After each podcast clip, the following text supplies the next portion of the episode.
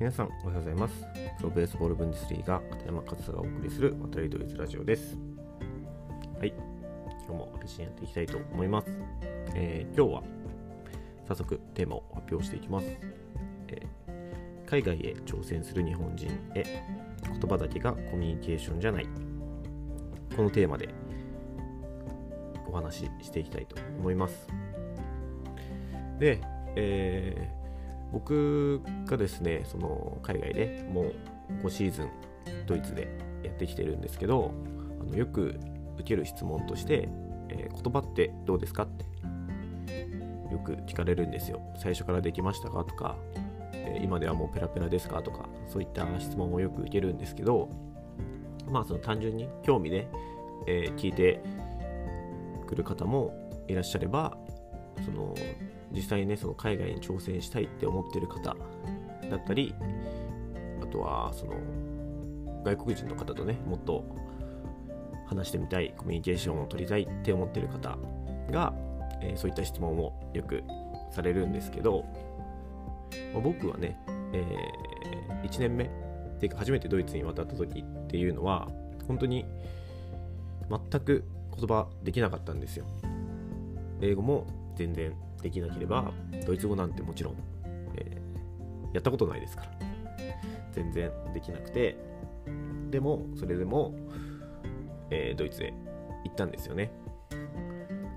まあね、その時僕はね、まあ、なんとかなるだろうと思って行ってまあで無事帰ってこれたんでなんとかなったっちゃなったんですけどでも決してあのいいことではなかったなっていうふうには思います。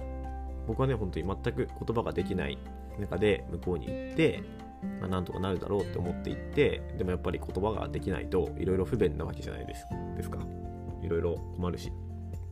困ることも多いし。で、えー、僕がねそこをどうしたかっていうと、えー、言葉ができないなりにできることをしたんですよ。まあ分かりやすいのは言葉ができないからどうやって相手に伝えようって思った時にまあ多分自然とそうなるとは思うんですけどやっぱりジェスチャーボディーランゲージ。日本人ってあんまりね海外の人と比べてそういったものをコミュニケーションで使うのは少ないんですけどやっぱりね言葉が出てこなかったらね指をさしたりその身振り手振りでね伝えようってするしかないから、まあ、これはね割と自然にするようになってかといってそれでね全部が伝わるわけじゃないしもちろん言葉ができた方がいいなっていうふうにはすごく思いましたね。であとはそのもう一つ。でもう一つは結構重要なのかなって僕は思うんですけど、えー、感情を出すっていうことですね。これは結構途中から意識してやるようにしました。で感情を出すっていうことはどういうことかっていうと表情に出す。嬉しい時はしっかり笑顔で。嬉しい顔をする。何か嫌なことがあった時は、えー、嫌な顔をする。そういったことをね、えー、やるようになったんですよ。でも日本ってにいるとあまりその感情をね表に出すことが良しとされないというか淡々と物事をこなしていく方がいいというようなイメージというかね風潮もあったりするのかなって思うのでちょっとねあの表情にね表情というかその感情をね表に出すっていうことがねあんまり日本人は得意じゃないのかなって思うんですよ。でもそれをするだけであ今和沙は嬉しいんだ。とかあこういうことをしたら和沙は嫌なんだっていうことが伝わるようになります。でもそういうのって言葉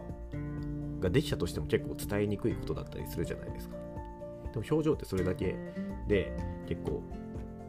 相手に伝わるのでこの表情を出すっていうのはすごく大事なコミュニケーションの一つだなっていうふうに思います。でやっぱり言葉ができないと困りますよね。不便なことは多くて、まあ、生活する上ではもちろんそうですけど例えばねその野球をしててもその言葉ができないとその人のミスまで僕ともう一人の選手でやったプレーでミスが起きたとする。そしたら言葉ができないから彼がミスをしたんですけど僕がそのプレーに対して理解をしてなかった。だからミスが起きた。例えばサインプレーでね。そういった僕がサインをミスした。みたいな風に捉えられたことがあったんですよ。けど僕は理解してて相手がミスだったんですよね。本当は。なんですけど言葉ができないからあカズサが勘違いしてたんだとか。あカズサが理解してなかったんだっていう風な捉え方を向こうはするんですよ。でもそれってすごいマイナスじゃないですか。でそれに対してうまく反論もできないし。なんでできるに越したことはないんですよ。できるに越したことはないんですけどできないならできないでできることをやっていくしかない。であとまあ言われるんですよね。あのその野球しにドイツに行った僕は行ったんですけどその大丈夫大丈夫と。行けばなんとかなるからとか、まあ、僕もそう思ってたんですけど特に言われたのが、えー、行けばできるようになるからとかあと野球しに行くんだったら野球ができたら大丈夫とかそういったことを言われたんですよね。でもそれは僕は良くないなって思いますね、まあ、言葉ができなくてねできないことで自分が困るのは自分のせいです。それはもう自分が頑張るしかない。でも言葉ができないっていうことは相手にも負担をかけてることになるんですよ。言葉ができないからジェスチャーで僕は伝えたいことを理解しようとしてくれるわけじゃないですか。それは相手に負担をかけてるということでであの今でもそうですよ。今でも僕はその気持ちを忘れちゃいけないなって思うんですけど僕の拙いドイツ語を必死にえー、僕が何て言おうとしてるか僕が言わんとしてることを謎解きのようにね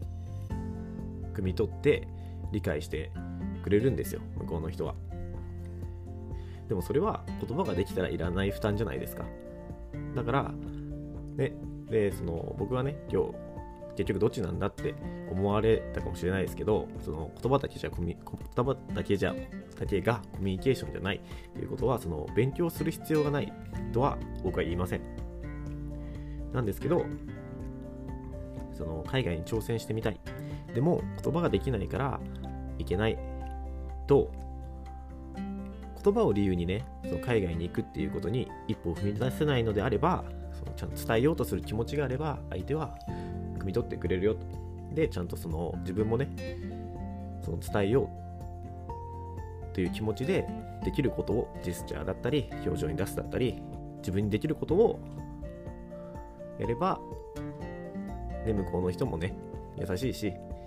ちゃんと伝えようとしてることは理解してくれようとしてくれるのでその気持ちがあることがすごく大事だよと、で言葉だけがコミュニケーションじゃなくて他にも伝える方法はあるから言葉を理由に一歩踏み出せないのであれば大丈夫だよというふうに僕は言いたいなっていうふうに思って今日こうやって、えー、海外へ挑戦する日本人へ、えー、言葉だけがコミュニケーションじゃないというテーマでお話しさせていただきました。ね、これは僕の実体験に基づく話でもありますし、ね、よく聞かれることでもあるので今日こう言って、